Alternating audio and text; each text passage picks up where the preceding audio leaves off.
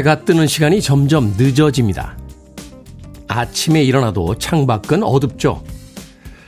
가을이 오고 겨울이 올 겁니다. 추운 계절을 싫어해도 어쩔 수 없는 것들입니다. 점심에는 뭘 먹을까요? 주말에는 어떤 영화를 볼까요? 좋아하는 것들을 떠올려 봅니다. 겨울에도 행복한 것들은 있으니까요. 아침마다 일어나야 할 이유는 이미 충분합니다. 9월 15일 목요일 김태훈의 프리웨이 시작합니다. 피크를 쓰지 않는 손가락으로 기타를 치는 전설적인 기타리스트죠. 마크 너플러가 이끄는 다이어 스트레이트의 Walk of Life로 시작했습니다. 빌보드 키드의 아침 선택 김태훈의 프리웨이 저는 클테차 쓰는 테디 김태훈입니다. 김태용님 오늘도 안녕하세요. 일교차가 많이 납니다. 라고 하셨는데 옷을 어떻게 입어야 되는 겁니까? 아침, 저녁으로는 찬바람이 불고, 낮에는 반팔을 입고 있어도 땀이 나는 그런 여름 날씨가 펼쳐지고 있습니다. 이 환절기라고 하죠. 계절이 바뀌는 그 시기에 옷 입기 참 쉽지 않은데, 요새가 그런 시기가 아닌가 하는 생각이 듭니다. 더군다나 저처럼 알러지가 있는 사람들은 이미 봄, 가을에 알러지가 찾아왔고요. 그럼에도 불구하고 마음은 여름에 아직 남아있으니까 이 계절 쉽지가 않습니다. 김태용님, 일교차 많이 난다고 하셨는데 조심하시길 바라겠습니다. 생각해보면 조심하라고 말씀은 드립니다만 계절이 바뀌는 걸 어떻게 조심합니까? 예.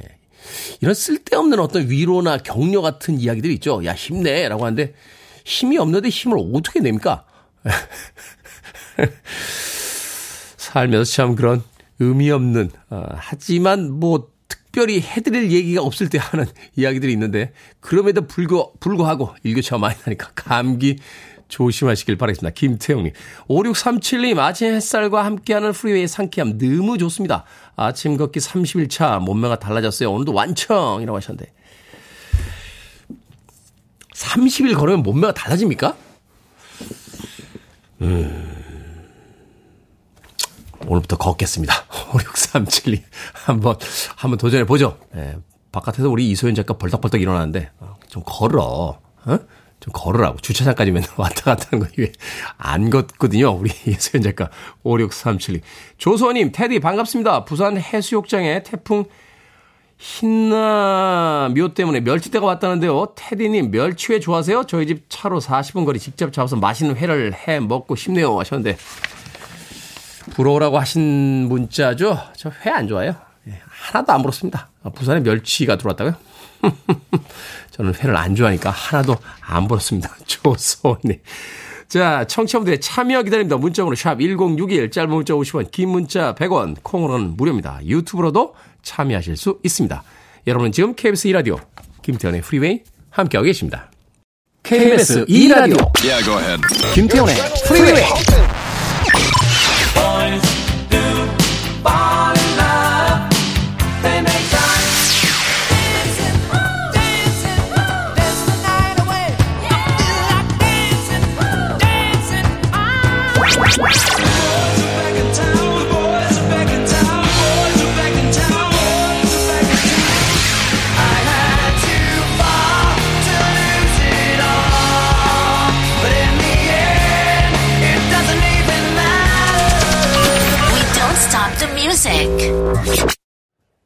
브리트니 스피어스의 Sometimes 듣고 왔습니다. 최근에 해외 뉴스를 보면 이 브리트니 스피어스의 아이들이 엄마가 더 이상 SNS에 노출 사진 좀 안 올렸으면 좋겠다 하는 이야기를 하고 있다고 하는군요.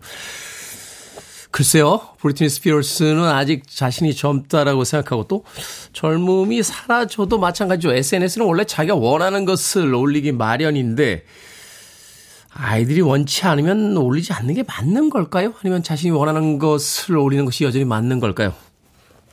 브리트니 스피어스의 해외 토픽을 보면서 문득 그런 생각을 해봤습니다. 브리트니 스피어스의 Sometimes 듣고 왔습니다.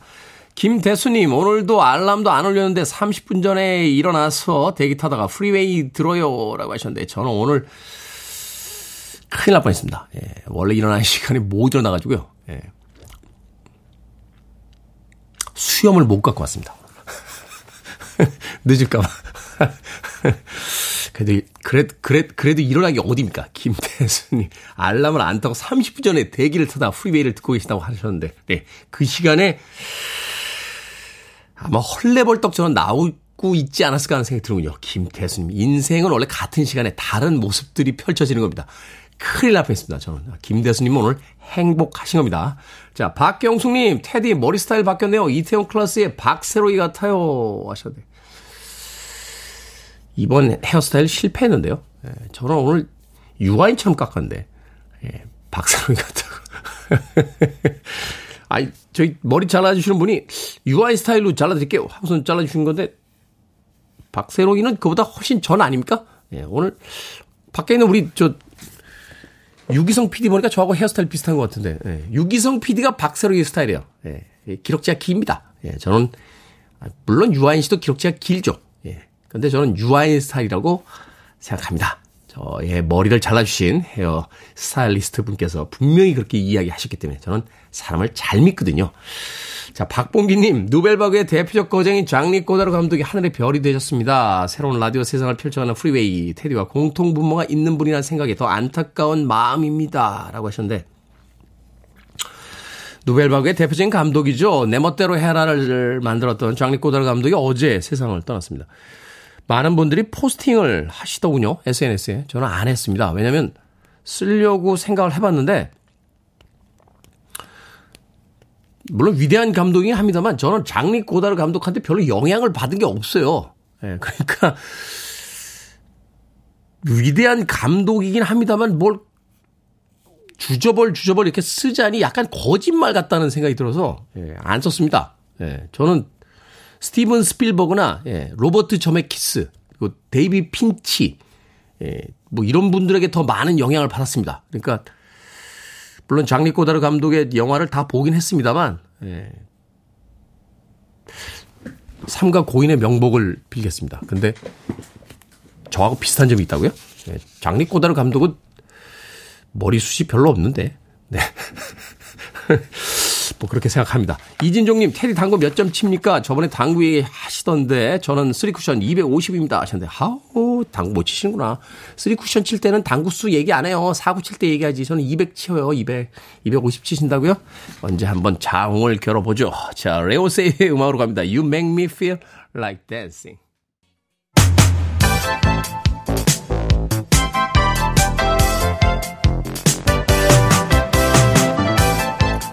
이 시간 뉴스를 깔끔하게 정리해드립니다. 뉴스 브리핑 캔디 전혜연 시사평론가와 함께합니다. 안녕하세요. 안녕하세요. 캔디 전혜연입니다. 자, 민주당의 이재명 대표 윤석열 대통령에게 영수회담을 거듭 요청한 바 있는데 윤석열 대통령은 여야 대표들과의 회담을 추진할 것으로 보인다고요? 예. 영수회담이란 용어 잘 쓰지는 않지만 이재명 대표는 이 용어를 쓰고 있고요. 정확한 의미를 설명하자면 대통령과 제1야당 대표가 만나는 1대1 회담이라는 의미를 담고 있습니다. 그런데 윤석열 대통령이 이제 영국, 미국 순방길에 오르는데 그 이후에 여야 대표들과의 회동이 추진될 것이라는 보도가 나오고 있는데요. 이진복 대통령실 정무수석이 어제 국회를 방문했는데 기자들의 질문에 대해서 대통령이 해외 순방 다녀온 뒤에 각 당의 대표와 원내대표를 만나는 것도 고려해 볼 필요가 있다라고 말을 했습니다. 그런데 이 뉘앙스의 좀 차이를 한번 보시죠. 이재명 대표는 1대1 회담인 영수회담을 얘기하고 있는 것이고 윤석열 대통령은 여야 대표들 간의 만남을 더 선호하는 것이라고 해석이 되는데 뉘앙스가 다릅니다. 1대1 회담이라는 것은 아무래도 제1야당 대표의 목소리에 어, 관심이 쏠릴 수밖에 없는 거고 여야 대표나 여야 원내대표라는 것은 두루 국회 관계자들을 만난다는 또 의미로 해석이 될 수 있습니다. 어, 왜 그런지에 대해서는 여러 가지 해석이 나오는데 첫 번째는 이제 민주당 이재명 대표의 경우에는 당 대표가 된 지 얼마 안 됐는데 영수회담을 통해서 제1야당의 존재감을 높이려는 의도가 있는 것이 아니냐 이런 해석을 할 수 있고요. 반면에 윤 대통령이 이재명 대표와의 1대1 회담 에 대해서 어, 그렇게 뭐 선뜻 손을 내밀 가능성이 적다라는 전망이 나오는 이유는 김건희 여사에 대한 언급을 혹시 하는 것이 아니냐 뭐 이런 일각의 해석도 나오고 있습니다. 어쨌든 민생 위기를 극복하기 위한 민생 경수 경제 영수 회담을 이재명 대표가 거듭 얘기했는데 어, 국회와 대통령 간의 어떤 대화 자체는 나쁜 것이 아니죠. 그래서 어, 회담 이후 어떻게 또 진행이 될지 회담이 어떤 형식으로 성사될지는 앞으로 지켜봐야겠습니다. 그런데 좀 전국에 변수가 하나 등장을 했는데요. 윤석열 대통령이 청문 보고서 채택이 1차 무산된 이원석 검찰총장 후보자와 한기정 공정거래위원장 후보자를 임명할 것이라는 보도가 지금 나오고 있습니다. 네. 이 국회 인사청문 시한이 13일자로 만료가 됐는데 대통령실에서 15일까지를 시한으로 정해서 청문 보고서 재송부를 어제 요청을 했다라는 겁니다. 이럴 경우에 아마도 윤 대통령이 해외 순방 전에 16일쯤 두 후보자 임명을 강행할 것이라는 전망이 나오고 있는데요.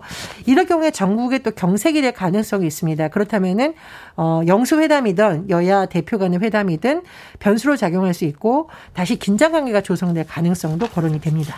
그렇군요. 영수회담을 하자라고 요청한 것은 특별하게 만납시다라고 했는데 여야 대표들과 회동을 하겠다라고 하는 건 의례적으로 만납시다 이렇게 대답을 한 게 아닌가 하는 생각이 드는군요. 정치권은 여전히 복잡합니다. 자, 요즘 환율 기사를 보면요. 최고치란 단어 참 많이 등장합니다. 원달러 환율이 1390원대로 진입을 했는데 13년 5개월 만에 최고치 기록했다고요? 예, 어제 서울 외환시장에서 원달러 환율 1390.9원으로 마감을 했었고요. 한때 1395.5원까지 치솟했습니다. 이게 지금 미국의 물가 상승률이 예상보다 높다라는 점 그리고 고강도 긴축 전망이 원달러 환율에 영향을 미친 것으로 보이는데요. 코스피도 어, 1.56% 내린 2,411.42의 장을 마쳤고 코스닥도 내렸어요. 코스닥 지수 1.74% 내린 782.93에 마감을 했습니다. 네, 환율의 변동 추이를 한번 살펴보면 지난 3월에 달러당 1,200원을 돌파했고 6월에 1,300원 돌파했또 이것도 큰 이었었거든요. 근데 지금 같은 흐름이면 1,400원으로 가는 거 아니냐라고 대다수 전문가들이 예측을 하고 있는데 환율이 이렇게 계속 오르면 수입 물가가 영향을 받고 어떻게 되냐 국내 소비자 물가도 영향을 받을 수밖에 없기 때문에 여러 가지 우려가 제기되고 있습니다. 예를 한번 들어보면 미국의 애플이 신제품 아이폰 14 시리즈의 미국 가격을 동결했는데요. 국내 가격이 지금 환율 영향 때문에 모델별로 16만에서 33만 원까지 올렸다는 보도가 나오고 음. 있죠. 그리고 제가 얼마 전에 말씀드렸는데 식품 기업들 지금 제품 가격 인상하겠다고 이미 발표를 했습니다. 라면값 인상 발표했죠? 예, 원자재 가격에 또 이런 환율에 영향을 미친다는 분석도 나오고 있고요. 또 금융통화위원회가 다음번에 빅스텝 0.5% 이상 금리 인하, 인상 가능성이 또 지금 여전히 거론되고 있는 상황입니다. 그런데 한은이 이렇게 금리를 올려도 물가가 쉽게 잡히겠느냐. 사실 이게 굉장히 큰 당국의 고민거리이고요. 또 지금 대출을 받은 가계와 기업의 부담이 더 증가할 것이라는 우려도 제기되고 있습니다. 경제 상황 참 매일 뉴스를 듣, 습니다만 좋은 좋은 뉴스 언제 나올까요? 단 하나 검색했더니 연관된 제품 광고가 뜨는 경험 다들 해보셨을 텐데요. 관련해서 국가, 구글과 페북에 과징금이 부과됐습니다. 예, 구글, 메타, 이제 메타는 예전에 페이스북이죠. 그렇죠. 이 IT 업체들에게 역대 최대 규모인 천억 원의 과징금이 부과됐습니다. 이유는요. 온라인에서 활동하는 정보를 수집해 광고에 활용을 하고 있는데 가입자로부터 개인 동의를 제대로 받지 않았다. 그래서 법을 위반했다라는 겁니다. 우리 이제 뭐 이렇게 검색도 하고 뭐 기사도 보고 하는데 아우 신기하게도 어 나의 취향을 도대체 어떻게 알았냐 광고가 딱 뜨잖아요 맞춤형 광고가 저는 양말 한번 검색했다고요. 네. 어 양말 광고만 계속 뜨고 있습니다. 지금도. 지금도 계속 도대체 내 정보는 어떻게 이렇게 활용되고 있을까? 중요한 것은 동의를 도대체 내가 언제 했지라는 건데 구글 같은 경우에는 가입 화면이 이렇게 안내가 가려져 있고요. 클릭해서 쫙 펼쳐보면 정보 제공에 동의한 걸로 처음부터 설정돼 있으니까 대다수가 그냥 넘어간다는 거고요. 메타가 서비스하는 페이스북도 개인정보 정책이 700줄입니다, 거의. 근데 다섯 줄만 보이게 나와 있고 법적 고지사항 동의도 없다라는 겁니다. 즉, 개인정보 보호의 판단은 이런 표현이 명확하지도 않거나 혼란을 유발할 수도 있다. 즉, 제대로 알리지 않았고 동의를 받지 않았다는 건데 시정 명령과 함께 구글에는 692억 원, 메타에는 308억 원 가진금이 부과됐습니다. 이게요, 그 글자도 작게 써가지고요, 읽기도 스트레스 받게 만들어 놓고 또 동의를 안 한다 그러면 뭐가 계속 떠가지고 결국은 동의를 하게 만듭니다. 이런 건 좀 개선되지 않나 하는 생각 해봅니다. 자, 오늘의 시사 엉뚱 퀴즈 어떤 문제입니까? 예, 구글 페북에 과징금 매기게 됐다는 소식 전해드렸습니다. 과징금 매긴다니까 아, 겨울의 별미 과메기 떠오릅니다. 맛있죠. 여기서 오늘의 시사 엉뚱 퀴즈. 원래 과메기가 청어를 얼렸다 녹였다 반복하면서 말린 음식인데 청어의 어획량이 줄다 보니 요즘엔 이 생선으로도 과메기를 만든다고 하죠. 과메기의 재료가 되는 이 생선 무엇일까요? 1번 꽁치, 2번 골치, 3번 또치, 4번 양아치. 정답 아시는 분들은 지금 보내주시면 됩니다. 재미있는 오답 포함해서 모두 10분에게 아메리카노 쿠폰 보내드립니다. 원래 과메기는 청어를 얼렸다 녹였다를 반복하면서 말린 음식인데요. 청어의 어획량이 줄어 요즘엔 이 생선으로 과메기를 만듭니다. 과메기의 재료가 되는 이 생선은 무엇일까요? 1번 꽁치, 2번 골치, 3번 또치, 4번 이 보기를 꼭 써야만 했습니까? 양아치 되겠습니다. 자, 문자번호 샵 1061, 짧은 문자 50원, 긴 문자 100원, 콩으로는 무료입니다. 뉴스 브리핑 전혜연 시사평론가와 함께했습니다. 고맙습니다. 감사합니다. 링킨 파크입니다. In the end.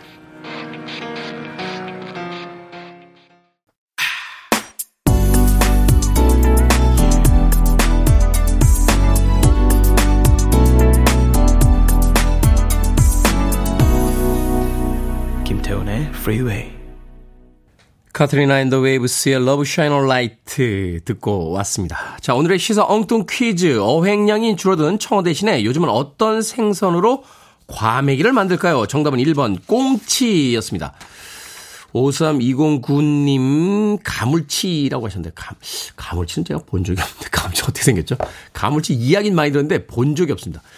3515님, 그렇지, 아하, 그렇지, 라고 하셨고요. 1088님, 눈치, 은정님, 샌드위치, 아, 영국의 포카를 좋아하셨던 샌드위치 백장이 만들었던 고기 사이에 빵을, 아니죠, 빵 사이에 고기를 넣어서 갖다 주게, 라고 했던 그 유명한 샌드위치 백장이면 샌드위치, 은정님, 이야기 하셨고요. 0710님, 늘어난다, 내 새치.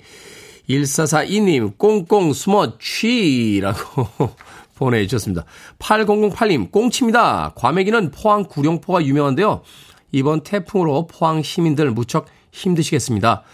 부디 힘내시고 겨울에는 과메기로 경제도 회복하시길 바랍니다. 라고 따뜻한 문자 보내주셨습니다. 자, 방금 소개해드린 분들 포함해서 모두 10분에게 아메리카노 쿠폰 보내드립니다. 김태훈의 프리웨이 홈페이지에서 당첨자 명단 방송이 끝난 후에 확인할 수 있습니다. 아, 콩으로 당첨이 되신 분들은요, 방송 중에 이름과 아이디 문자로 알려주시면 모바일 쿠폰 보내드리겠습니다. 문자번호 샵 1061, 짧은 문자 50원, 긴 문자 100원입니다. 자, 임수경님, 술 마시고 대리해서 집에 오는데 대리 아저씨가 그만 사고를 내셨습니다. 공업사에서 다 고쳤다고 했는데 그 사이에 다 고친 저의 차를 김 여사님이 또 박으셔서 제 차가 수난시대를 겪고 있습니다. 라고 하셨네. 원래 자동차는 그런 겁니다. 예. 이렇게 자동차가 어디 박으면 이렇게 찌그러지잖아요. 예. 그 찌그러지는 이유가 뭐냐면요. 안에 탄 사람이 안 다치게 하기 위해서라고 합니다. 예. 우리가 스프링이라는 게 있잖아요. 스프링. 예. 스프링을 이렇게 꾹 누르면 쭉 줄어들잖아요. 그게 왜 줄어드냐면 충격을 스프링이 흡수해서 그 위에 있는 것들을 보호하기 위함입니다. 제가 예전에 등산 다닐 때 이렇게 헬멧을 샀는데 잘 깨진대요. 그 헬멧이. 그래서 어이 형 이거 잘 깨진다라고 하던데 라고 했더니 그 등산을 같이 갔던 형님이 잘 깨져야 헬멧이지 안 깨지면 쇳덩어리지 라고 이야기 하시더라고요. 그게 무슨 이야기예요? 라고 했더니 뭔가 충격을 받았을 때 찌그러지고 깨져야 그 밑에 있는 사람이 보호가 된다고 합니다. 자동차가 많이 찌그러졌다고 생각하시지 마시고요. 아, 내 차가 많이 찌그러지면서 나를 보호해줬구나. 라고 생각하시면 마음이 포근해지지 않을까 하는. 뭐 이런다고 포근해지겠습니까만. 임수경님, 따뜻한 아메리카노 모바일 쿠폰 한 장 보내드리겠습니다. 콩으로 들어오셨으니까 샵 1061로 이름과 아이디 보내주시면 저희들이 모바일 쿠폰 보내드립니다. 짧은 문자 50원, 긴 문자 100원입니다. 자, 자메이카의 아티스트입니다. 90년대 중반에 등장했던 인물이죠. 앤드류 도널즈의 미셸 듣습니다.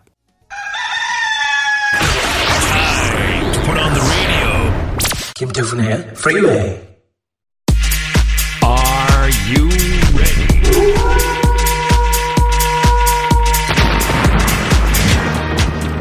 상담의 새로운 장을 열어드립니다. 결정은 해드릴게 신세계 상담소.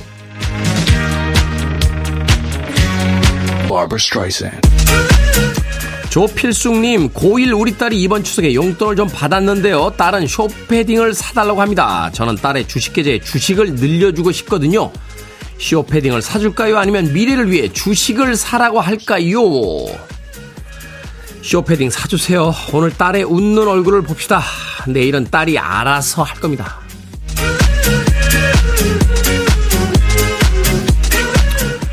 9222님, 이제 막 사춘기가 시작된 딸, 슬슬 반항을 하는데요. 사탕으로, 사랑으로 달래줄까요? 아니면 조곤조곤 혼내줄까요? 조곤조곤 혼내줍시다. 물론 말은 그렇게 해도요, 말을 안 들을 거예요. 축하해요, 사춘기 시작.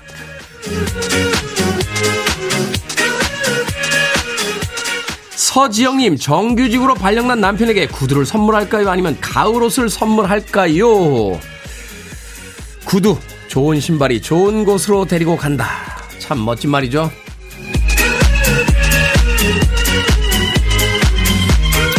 최성태님, 일을 하다 보면 입이 너무 심심해서 뭐라도 먹고 싶은데 껌을 씹을까요? 아니면 사탕을 먹을까요? 껌. 껌은 하나로 하루 종일 버틸 수 있죠. 사탕은 계속해서 드실 테니까 껌. 방금 소개해드린 네 분에게 선물도 드립니다. 콩으로 뽑힌 분들 방송 중에 이름과 아이디 문자로 알려주세요. 고민 있으신 분들은 계속해서 보내주시면 이 시간에 해결해 드립니다. 문자번호 샵1061 짧은 문자 50원 긴 문자 100원 콩으로는 무료입니다. 90년대 클럽에서 나왔던 곡들이죠. 생각해보면 우리 민용 PD 아닌 척하면서 90년대 클럽 참 많이 다닌 것 같아요. 필러입니다. You're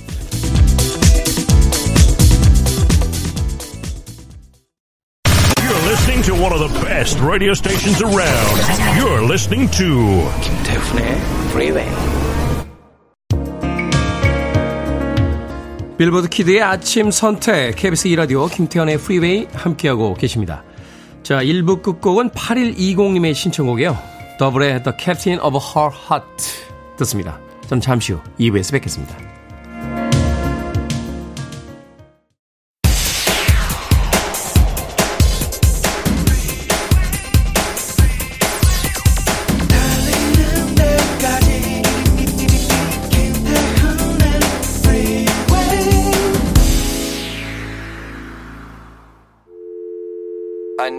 Arms around me. I need to feel your touch.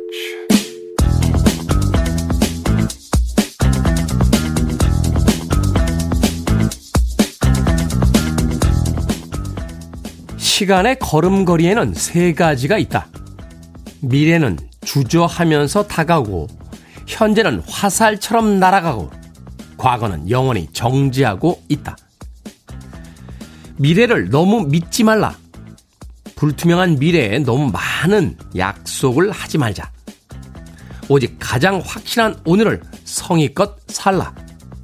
내일은 오지 않을지도 모른다.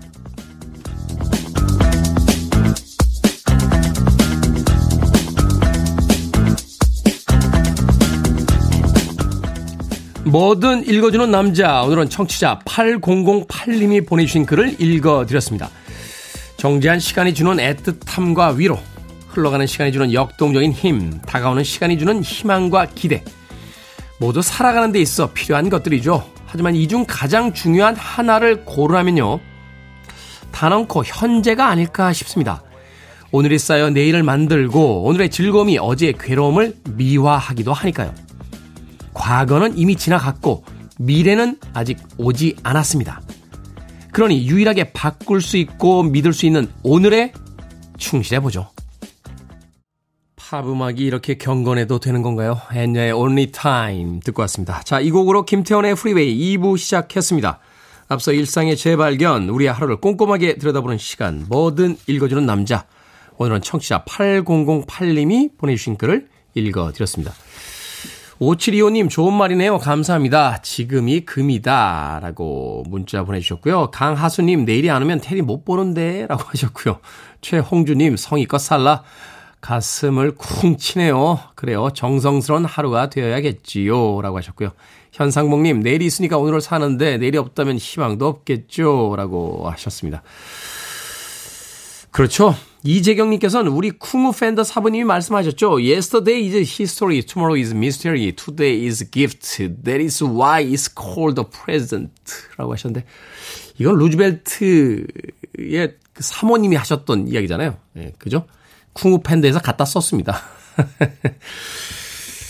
제가 좋아하는 이야기가 있어요. 내일이 먼저 올지, 죽음이 먼저 올지 아무도 알 수 없다 라는 이야기도 있고, 또 몇, 몇 년 전 아니죠? 작년인가요? 재작년쯤에 그 베스트셀러 됐던 책 중에, 어, 아침에 죽음을 생각하는 것이 좋다라고 하는 그 칼럼이 담겨 있던 책도 있었습니다. 죽음에 대해서 우리는 너무 멀리 하죠. 묘지도 멀리 만들고요. 어, 화장터는 혐오 시설이라고 이야기합니다. 좀 이상하지 않습니까? 인간은 존엄한 존재라고 이야기하면서 인간이 죽으면 갑자기 혐오스러운 존재가 되는지에 대해서도 저는 약간 갸우뚱하게 되는데 슈어펜하우의 이야기처럼요. 인간에게 죽음이 어쩌면 아무도 철학적인 생각을 하지 않았을 것이다 하는 이야기가 있어요. 음, 누구나 닥쳐올 삶의 마지막을 떠올려 봐야 오늘을 최선을 다해서 살 수 있지 않나 하는 생각을 해 봅니다. 아침 8시 7분에 하기엔 좀 무거운 이야기인가요? 네. 하긴 뭐, 저희 프로그램이 뭐 이렇게 다른 프로그램들하고 이렇게 비슷한 프로그램은 아니잖아요. 예, 별 얘기 다 합니다. 음악도 이상한 것만 틀고. 자, 뭐든 읽어주는 남자, 여러분 주변에 의미 있는 문구라면 뭐든지 읽어드립니다. 김태훈의 프리웨이 검색하고 들어오셔서 홈페이지 게시판 사용하시면 되고요. 말머리 뭐든 달아서 문자로도 참여가 가능합니다. 문자 번호 샵 1061, 짧은 문자 50원, 긴 문자 100원, 콩으로는 무료입니다. 오늘 채택되신 청취자 8008님에게 촉촉한 카스테라와 아메리카노 두 잔 모바일 쿠폰 보내드립니다. I want it. I need it. I'm desperate for it. Okay, let's do it. 김태훈의 Freeway. 로빈 깁의 Boys Do Fall in Love에 이어진 조지오 모로더와 필립 오키의 Together in Electric Dreams까지 두 곡의 음악 이어서 들려드렸습니다.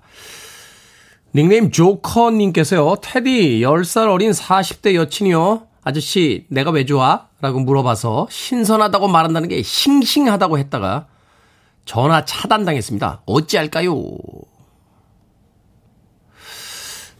잠깐만요.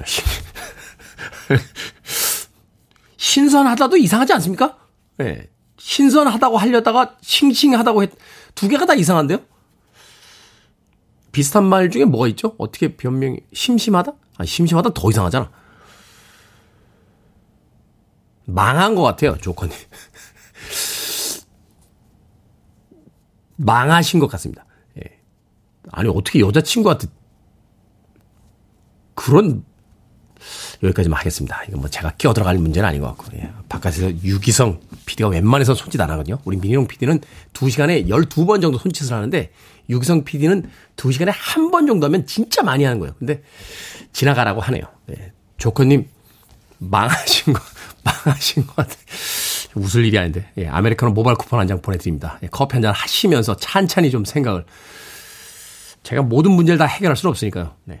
5651님, 남자친구와 여자친구들의 차이일까요? 이사를 했습니다. 친구들을 초대했는데, 전기회사를 하는 친구는 전등만 쳐다보면서 이렇다 저렇다 하고요. 샤시를 하는 친구는 창문과 방문만 보면서 이야기를 하고, 에어컨 하는 친구는 에어컨 얘기만 하더라고요. 반면 여자친구들은, 와, 쇼파 이쁘다. 이불 하얀색이면 자주 빨아야 하니? 커피잔, 커피잔 완전 예뻐. 이러는 거예요. 즐거운 집들이었습니다. 라고 하셨는데. 여성분들이요, 전 세계적으로 남자들보다 평균 수명이 5살에서 7살 정도 더 길답니다. 예, 이유가 있는 거죠. 예. 거기까지 하겠습니다. 5651. 3888님, 어제 직장에서 회의 중에 동료 때문에 마음이 상했습니다. 앞으로도 그 동료와 같이 일을 해야 하는데 마음 한쪽이 계속 무겁더라고요. 그런데 오늘 아침 테디의 오프닝을 들으니 마음의 위안이 됩니다. 맞아요. 추위가 싫어도 겨울이 오는 것은 어쩔 수 없으니까요. 그 동료를 그냥 겨울이라 생각하렵니다. 아니, 그런 뜻이 아니었는데요. 제, 제 오프닝 그런 뜻이 아니었는데, 저기, 그렇게 생각하시면 안 됩니다. 예, 회사 동료분하고 어떻게든 푸셔야죠. 그냥 어쩔 수 없어. 그리고 그냥 무시하시면 안 된다니까요. 아, 참. 예전에 어떤 선배가 그, 그런 이야기를 하는 걸 들은 적이 있어요. 그 장례식장이었는데 그분 부모님 중에 한 분이 돌아가셨어요. 사람들이 그분을 별로 안 좋아해서 장례식장에 많이 안 갔습니다. 근데 어쩔 수 없이 이렇게 찾아갔더니 저는 갔죠. 예. 그랬더니 태훈아 이번에 내가 많이 깨우쳤다. 라고 해서 그래 형 이번에 좀 알겠지? 라고 얘기했더니 그래 난 다시는 이제 다른 사람 장례식장에 안 갈 거야. 아니 그 얘기가 아니라고요. 그, 얘기, 그 얘기가 아니고요. 다른 분들에게 좀 더 3888님, 예, 뭘, 뭘 드려야 이, 이 동료분하고 좀 푸실 수 있나.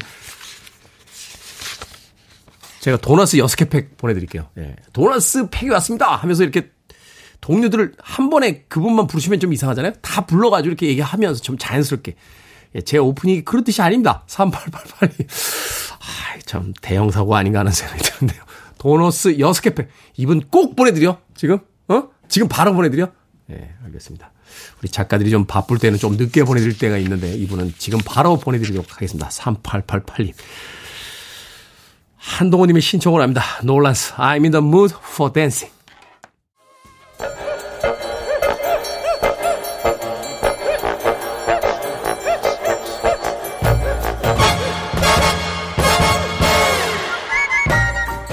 온라인 세상 속 촌철살인 해악과 위트가 돋보이는 댓글들을 골라봤습니다. 댓글로 본 세상.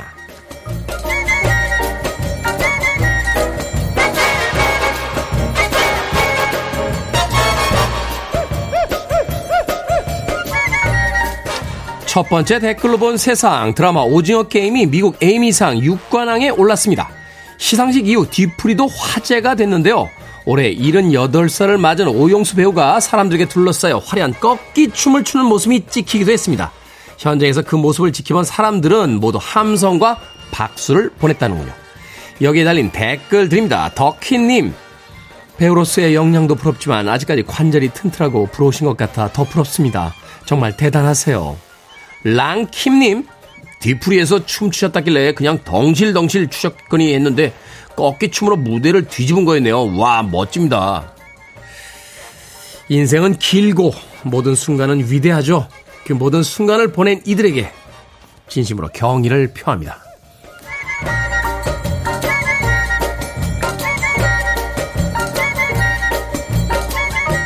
두 번째 댓글로 본 세상 서울과 수도권을 오가는 광역버스 출퇴근 시간 이용자 수가 폭발적으로 몰리는데요. 좌석에 앉기가 힘들다는 불만이 커지자 국토교통부가 광역버스 좌석 예약제를 도입하겠다 하는 대책을 내놨습니다.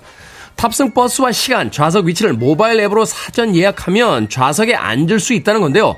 올해 12월부터 사당역, 강남역 등 대기온이 많은 노선부터 단계적으로 확대할 예정이라고 하는군요. 여기에 달린 댓글 드립니다. 조H님, 다들 매일 티켓팅을 해야겠네요. 요즘 어딜 가나 식당, 숙소 예약이 치열한데 이젠 버스 탈 때도 예약을 해야 하는 건가요? 수영님, 갈수록 스마트폰 못하는 분들이 살기 힘든 세상이 되고 있네요. 택시도 어플로 잡아야 해서 못하는 분들이 많다는데 세상이 너무 빨리 변하는 것 같아요. 예약 좋죠. 수요를 예측할 수 있고 또 분산시킬 수 있으니까요. 좋습니다만 저희 어머니 아버지 이런 거 못 하시거든요. 나이 든 분들 이제 버스 어떻게 탑니까? 자, 전설적인 아티스트죠. 필 리넛이 이끌었습니다. 틴, 씬 리지, The Boys Are Back in Town.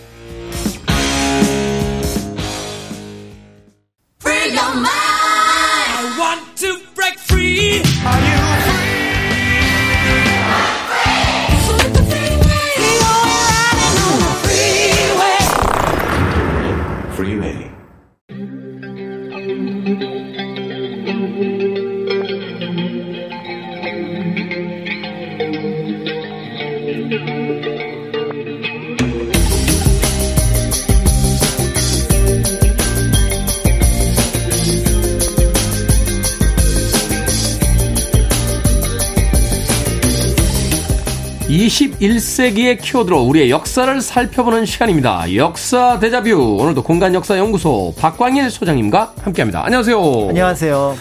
자, 서울시 중구와 서대문구에 걸쳐서 충정로가 자리에 있죠. 저도 이 지역에 자주 가기 때문에 충정로, 충정로. 지하철역에서도 얼핏 이름을 봤던 맞습니다. 기억이 나는데 네. 저는 오늘 이 아이템 보고 나서 처음 알았어요. 충정로가 민영환이라는 분의 시호를 따서 붙인 이름이다라고 하더군요. 지난달에 충정로에 동상이 세워졌다고요? 네, 맞습니다. 그래서 이 동상이 이제 충정로로 이전을 한 게 이제 정확하다라고 말씀을 드릴 수 있을 것 같고요. 아, 그리고 이전을 한 거군요. 이- 네, 그래서 길 따로 동상 따로 요렇게 있었던 거죠. 앞에서 말씀하셨던 것처럼 이제 1946년에 어, 민영환 선생님을 기리자 그 시호를 따서 지금 이제 충정로라는 길 이름을 이제 짓게 되는데요. 네. 여기에 이제 민영환 선생님 별장도 있고 했으니 이제 그런 것들을 염두에 두고 아마 길 이름을 지었던 것 같습니다. 그런데 민영환 선생의 동상을 이제 1957년에 만들었는데 음. 그 위치가 처음에는 안국동 네거리, 그 다음에 도남문 옆, 그러다가 그럭저럭 자리를 찾아간 게 우정총국 옆이었습니다. 그런데 직접적인 관련이 없었거든요. 그러다가 이제 최근에 아니 충정공 선생은 충정로에 계셔야지. 라고 하면서 이번에 이제 옮기게 되어서 이제 원래 자리를 찾아갔다 라는 어떤 평가를 받는 그런 어떤 일이었다 일이 일어났던 겁니다. 말하자면 계셔야 될 본가에 안 계시고 계속 돌아다니시다가 이제 이제 본가로 돌아오셨다 이렇게 볼 수 있는 거군요. 네, 맞습니다. 자, 민영환 선생님. 우리가 역사 교과서를 통해서 이름은 굉장히 많이 접했던 분인데 사실 그렇게 많이 알고 있지는 않습니다. 어떤 분이셨습니까? 네, 좀 내력을 알면은 좀 복잡한 인물이라고 볼 수가 있는데요. 일단 이름에서 짐작할 수 있는 것처럼 당시 척족 영민 씨 집안입니다. 음. 그런데 그냥 영민 씨 집안이 아니라 흥선대원군의 처남이었던 민겸호의 아들입니다. 그러니까 이제 고종하고는 사촌이 되는 거죠. 네. 그런 면에서 굉장히 가까운 외척이라고 볼 수가 있고요. 실제로 17살에 이제 과거에 합격한 이후에 출세가 이어졌는데 보통 사람은 생각할 수 없는 그런 출세 가도를 어, 걷게 됩니다. 그래서 20살 약권의 나이로 동부승지, 성균관 대사성이 됐다가 30살이 되기 전에 예조판서, 병조판서, 도승지 이런 것들을 역임했다라고 하니까 어떤 의미에서 보면은 다른 사람은 상상할 수 없는 초고속 승진을 했다라고 볼 수가 있고요. 과거에 우리 조상님들은 저희하고 좀 달랐나요? 스무 살에 이미 동부승지 그리고 성균관 대사성 그때는 스물한 두 살만 되면 허허허허 왜들 그러시오 뭐, 뭐, 뭐 이렇게 국립대학 총장님이신데. 대단하시네요 진짜. 예, 여기에 이제 주민대사를 역임하기도 했는데 그런 면에서 이제 보수와 개혁의 어떤 중간 정도에 있었던 인물이라고 볼 수가 있습니다. 다만 이제 그 당시 민영환 선생에 대한 평가는 외부에서는 이랬습니다. 거만하다. 정치적으로 보수적이다. 이런 어떤 또 때에 따라서는 이제 탐관오리라는 평가를 받기도 했다는 점에서 우리가 알고 있는 민영환 선생의 모습하고 조금 달랐다라고 볼 수가 있는데요. 네. 그런데 이제 외국 갔다 오고 그다음에 이제 그런 과정 속에서 이제 개화에 눈을 뜨게 되면서 이제 칠러 친일 어떤 한 정파에 있는 대신들하고 대립하게 되면서 자신들의 어떤 역할을 찾아가게 되고요. 그렇지만 이제 그런 이유로 어 나중에 돌아가기 직전에는 시종 무관장이라고 하는 좀 한직으로 밀려났다가 결국 을사늑약대 결국은 내가 이 나라를 지키지 못했다라는 책임감으로 자결을 하시면서 그 이름이 지금까지 알려지게 되었습니다. 그의 어떤 정치적인 행보에 대해서는 평가가 다를 수 있겠습니다만 일사늑약을 막 막지 못해서 이제 자결까지 이르게 되는 걸 보면 나름대로의 어떤 정치적 소신을 가지고 계셨던 그런 분이다 이렇게 이야기할 수 있겠네요. 맞습니다. 네. 지난 시간에요. 우리나라 여권 1호 발행자가 주일공사로 간 민영준이었다라는 이야기를 해 주셨는데 성씨도 같습니다. 이 민영환 선생님도 주미 대사를 역임했으면 해외 여행을 하셨겠네요. 네. 근데 이 주미 대사를 임명을 받고 바로 을, 저, 을비사변이 일어납니다. 그래서 부임은 하지 못했는데 사실은 주미공사, 주미대사라고 할 수 있는 그 역할보다 훨씬 더 큰 역할을 이제 1896년에 맡게 됩니다. 바로 니콜라이 2세 대관식에 이제 참여하기 위해서 아. 러시아로 가게 됐던 건데요. 이때 문제는 여정이 본의 아니게 세계 일주가 되어버렸어요. 원래 일정은 상하이에서 인도양을 거쳐서 그래서 우리가 알고 있는 수에즈 운하를 타고 지중해를 건너서 영국으로 가는 길이었거든요. 네. 그런데 이 상해에서 인도 쪽으로 가는 배를 놓쳤습니다. 그럼 어떻게 해야 됩니까? 그래서 다시 도쿄로 와서 그리고 이제 태평양을 횡단해 갖고 캐나다 밴쿠버로 가서 미국 뉴욕으로 간 다음에 거기서 이제 우리가 알고 있는 잠시 또 대서양 횡단 열, 어, 그 기선을 타고 영국 리버풀에 도착을 해서 네덜란드를 거쳐갖고 베를린을 건넌 다음에 바르샤바를 지나서 모스크바까지. 잠깐만요. 서쪽으로 가야 되는데. 서쪽으로 가야 되는데. 그, 말, 지금으로 얘기하면 이제 항공편을 놓쳐서. 그렇죠, 그렇죠. 다시 동쪽으로, 그러니까 지구는 둥그니까 야, 이쪽으로 못 가면 저쪽으로 돌자. 이렇게, 이렇게 가셨다고요? 그렇습니다. 예. 이런 여행 하고 싶네요. 그러니까요. 저 네. 그래서 이 일정을 볼 때마다 그러니까 최근 몇 년 동안 이제 외국을 못 나가기도 해서 이 지명 하나 하나가 뭔가 이렇게 좀 가슴에 박히는 부분들이 있는데요. 네. 아, 그리고 누가, 누가 저보고, 네. 어, 상해발, 뭐, 뭐, 5067편, 김태현 손님, 김태현 손님. 근데 제가 못 갔어요. 네. 아, 근데 저희 항공사가 늦게 안내해드려서 죄송합니다. 그리고서는 미국으로 가셔서 네, 카나다로 하와이 갔다가 뭐 경유해서 뭐 하와이 경유해서 남미 쪽 거치셔서 유럽 거치셔서 그다음에 아, 중동 지역의 그 이스, 이스탄불 가셨다가 그래서 결국 상하이로 가시게 해드리겠습니다. 그럼. 뭐 나쁘지 않습니다. 시간만 있으면. 대박인데요. 네. 이제 이렇게 해서 이제 어 러시아에 머물다가 나중에 이제 시베리아를 거쳐서 이제 블라디보스톡 지나서 이제 원산으로 어 이제 들어왔다라는 일정이니까 말 그대로 이제 세계 일주가 됐는데요. 그러네요. 사실은 이와 비슷한 세계 일주를 1년 뒤에 한 번 더 합니다. 어, 1897년 당시 영국의 빅토리아 여왕 측이 60주년, 6, 즉위 60년을 축하하는 사절단으로 또 영국을 다녀오게 되면서 그러면서 외국에 대한 문물을 보게 되며 자신의 이전 어떤 정치 역정과는 좀 다른 생각들을 하기 시작했던 거죠. 야, 21세기에도 유럽 여행 가기 쉽지 않은데 19세기에 이런 세계 일주를 했다고 좀 대단. 제가 참 좋아하는 책 중에 하나가 그 미국의 작가인 마크 트웨인이 쓴 19세기 세계 여행이라는 책이 있어요. 저는 마크 트웨인만 그런 걸 한 줄 알았는데 우리나라에서도 그런 여행을 하신 분들이 19세기 계셨군요. 네, 사실은 뭐 민영환 선생보다 더 일찍 또 민씨 집안의 민영이 그 네. 고빙사로서 또 비슷하게 세계 일주를 했기 때문에 사실은 이 시기에 이제 외국에서 들어왔던 어떤 정보들이 굉장히 많았다 이렇게 볼 수가 있는 거죠. 그렇군요. 그런데 이렇게 이제 여러 나라를 돌다가 보니까 이제 세계적인 어떤 변화의 흐름 같은 걸 이제 보셨을 거 아니에요. 네. 그게 이제 돌아오셔서의 어떤 정치적인 행보에 이제 영향을 주었을 것 같은데. 네, 맞습니다. 그래서 사실은 러시아를 갔을 때만 하더라도 어떻게 보면 제대로 된 어떤 사절단의 역할을 하지는 못했던 부분들이 있습니다. 그 이유는 바로 뭐냐면 러시아와 이미 일본이 이제 야마가타 아리토모를 중심으로 해서 외교 관계를 협상을 하고 있었고 또 청원 리용장을 보내서 러시아와 협상을 하고 있었기 때문에 러시아가 대한제국에 대해서 뭔가 특별히 할 수 있는 부분들은 없었던 거죠. 다만 이제 민영환 선생을 포함했던 당시 사절단 일행이 일행이 봤던 부분들이 조금 이제 특별했다고 볼 수가 있는데 음, 네. 예를 들어 그 중에 하나 놀랐던 것이 바로 언어 문제였습니다. 언어 문제. 어, 러시아 통역관을 데려갔는데 오히려 러시아 통역관은 러시아에서 말을 제대로 통역을 못하는 부분들이 있었던 거죠. 아마 이제 그게 좀 서툴었던 부분들이 있었던 것 같습니다. 책으로 배운 거죠, 영어를. 네, 러시아어를. 그런, 데 영어가 가능했던 윤치호는 오히려 러시아에서 러시아 사람뿐만 아니라 유럽 사람들하고 언어가 됐던 겁니다.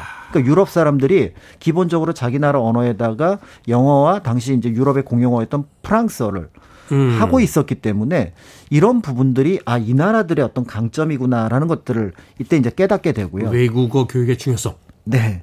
그 다음에 떠나기 전까지만 하더라도 서양이 군사력이 굉장히 발달한 나라다라는 걸 봤는데 그 군사력의 이면에 정치, 경제, 사회, 특히 이제 어떤 산업적인 부분들을 염두에 두게 되면서 직접 눈으로 확인하게 되면서 아, 나라의 변화, 발전이라고 하는 것들이 겉으로 드러나는 것 같고는 어떻게 보면 평가할 수 없구나. 이런 것들을 느끼게 되고요. 그러면서 이제 우리가 알고 있는 민영환 선생의 새로운 어떤 정치 역정이 만들어지게 되는 거죠. 그렇군요. 사실은 이제 여행의 견문을 쌓는다, 견문을 넓힌다, 뭐 이런 이야기를 하기도 하는데 정말 그러한 것들이 실생활에 적용이 되던 19세기의 이야기였습니다. 자, 노래 한 곡 듣고 와서 이 민영환 선생님에 대한 이야기 좀 더 들어보도록 하겠습니다. 자, 충정공, 바로 민영환 선생님의 애국 애민의 정신. 후세들이 또 생각을 해봐야겠죠. 쿨 앤 더 갱입니다. Cherish. 쿨 앤 더 갱의 Cherish 듣고 왔습니다. 빌보드 키드의 아침 선택, KBS 2라디오, 김태훈의 프리웨이, 역사 데자뷰, 박광일 소장님과 함께 충정공 민영환 선생님에 대한 이야기 나눠보고 있습니다. 자, 이렇게 세계 곳곳을 일주, 그러니까 세계 여행을 하면서 많은 것들을 이제 보고 어, 깨달으셨다라고 이야기를 해주셨는데, 그럼 이때의 경험이 이제 조선사회 정치 직접적인 영향을 주게 되는 거죠? 네, 맞습니다. 사실은 이제 개인적으로 기획문인 해천추범이라는 책을 쓰기도 아, 했고요. 기획문이 있으시군요. 네. 그래서 이제 이걸 바탕으로 하고 해서 사실 이제 보고를 해서 정부 전체의 어떤 변화를 꾀하게 됩니다. 그럼에도 불구하고 이제 정부에서는 이런 것들이 사실은 구분을 걸 정도의 변화 이런 것들까지는 생각을 안 하고 외형적인 변화에 이제 치중을 하다 보니까 음. 결국 이제 민영환 선생의 다녀왔던 어떤 경험은 군사적인 면, 그다음에 이제 대한제국의 어떤 외형을 뭐 어떻게 보면은 포장하는 그런 면에서만 좀 활용이 됐다는 점에서 좀 아쉬운 부분이 있는데요. 그런데 이 과정에서 이제 새로운 젊은 지식인들과의 교류가 많아지게 되고 특히 그 접점으로서 독립협회가 활용이 됩니다. 그러면서 이제 독립협회가 어 지금의 이제 국회의 모습과 비슷한 어떤 중추원을 건립하는 그런 문제와 관련해서 거기에 이제 관여를 하게 되는데요. 널리 알려진 것처럼 이제 이 독립협회의 발전이 어떻게 보면은 황제권을 제한한다고 판단했던 고종이 여기에 대해서 반발하게 되면서 이것이 해산되게 되는데 이때 이제 민영환 선생 역시 일시적으로 파면되면서 정치적으로는 조금 어떻게 보면은 이제 어 위기에 처했다 이렇게 보게 되고요. 그러니까 봉건제와 근대의 부딪힘이군요. 그렇습니다. 네. 그러면서 이제 별다른 역할을 하지는 못하게 되지만 그럼에도 이제 민영환 선생은 그 조금 다른 사람이 할 수 없었던 몇 가지 영역에서 일을 하게 되는데 네. 그 중에 하나가 이제 유민원 또는 수민원으로 불렀던 하와이 이민 사업과 관련된 관청의 총재로서 그 역할을 또 하게 됩니다. 당시에 이제 하와이에 그러니까 이 서- 미국에서 이제 참 동양인들 많이 이민 받았잖아요. 그 중국인들이 사실 서부에 가서 이 철도 깐 그런 역사라든지 또 한인들 예전에 영화도 있었어요. 애니깽이라고 하는 영화도 있었는데 그렇습니다. 예, 하와이에 참 많은 분들이 이제 이민을 갔던 역사가 있는데 네.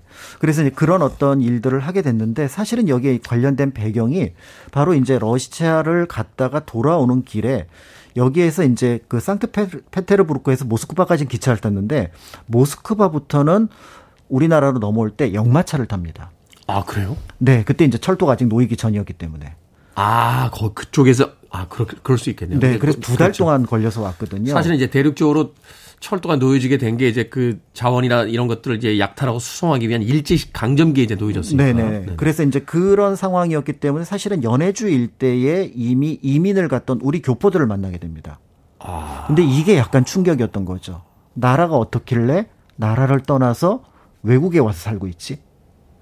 아, 그렇죠. 네, 이게 사실로서는 금방 인식이 되지만 사실은 그 사람들을 직접 만났을 때는 조금 차원이 다른 어떤 고민을 던져주게 되는데요. 현장에서 듣는 목소리는 다르니까요. 네, 그런 면에서 볼 때 이런 어떤 이민과 관련된 고민들을 민영환 선생이 이때 가지고 있었고 그런 것들이 결국은 이 수민원 총재로서의 어떤 역할을 정부에서 맡기는데 어떤 영향을 끼치지 않았을까 이제 이렇게 보게 되고요. 사실은 이민을 많이 간다는 건 사실 그 시대의 어떤 분위기가 어려웠다라는 것. 어려웠다는 이야기잖아요. 맞습니다. 그러니까 사람이 주거지를 옮긴다는 건 여기서 살기가 팍팍하다 라는 뜻이 될 테니까. 네. 그렇습니다. 그런 면에서 볼 때 이제 그 당시 상황들에 대해서 특히 이제 백성들의 처지에 대해서 조금씩 고민하는 그런 어떤 계기가 되었던 것 같고요.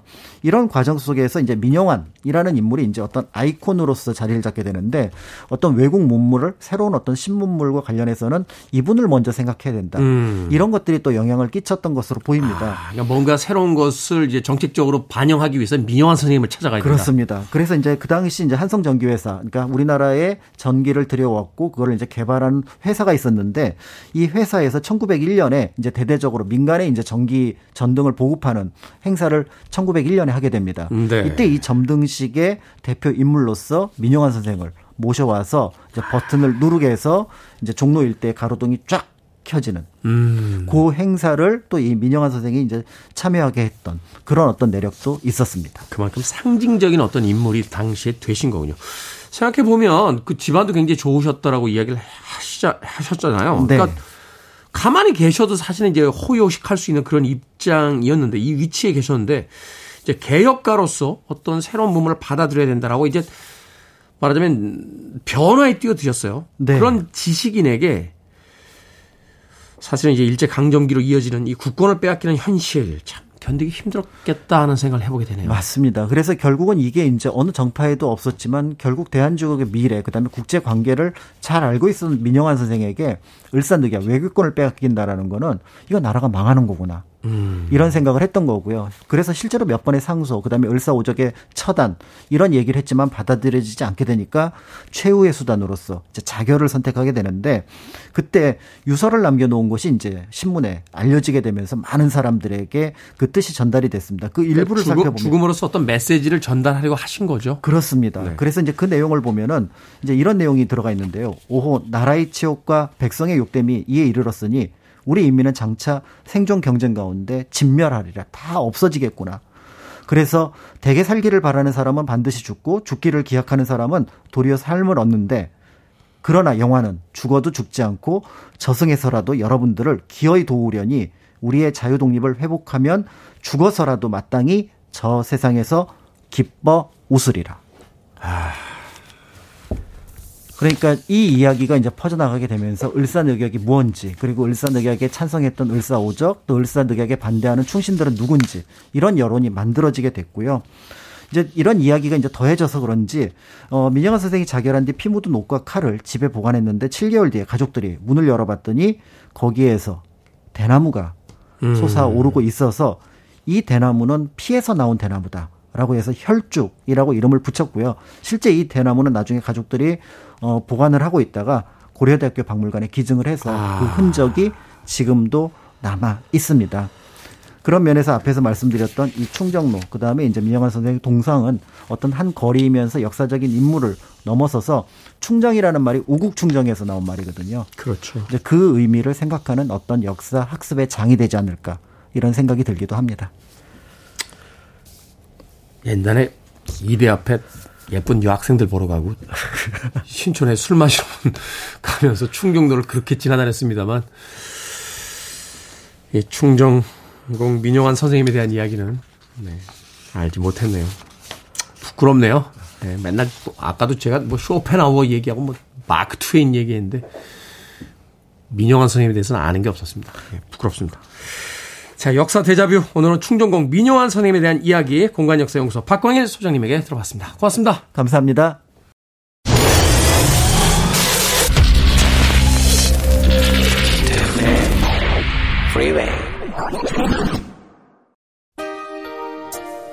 KBS 2라디오 김태원의 프리웨이 오늘 방송 여기까지입니다. 3894님께서요. 잘생기셨네요. 이 모습 진짜 좋아 하시면서 옛날 사진 올려주셨는데 이때는 이틀 동안 잠 못 자고요. 조명도 별로 해서 잘 안 나온 겁니다. 지금은 끝내줍니다.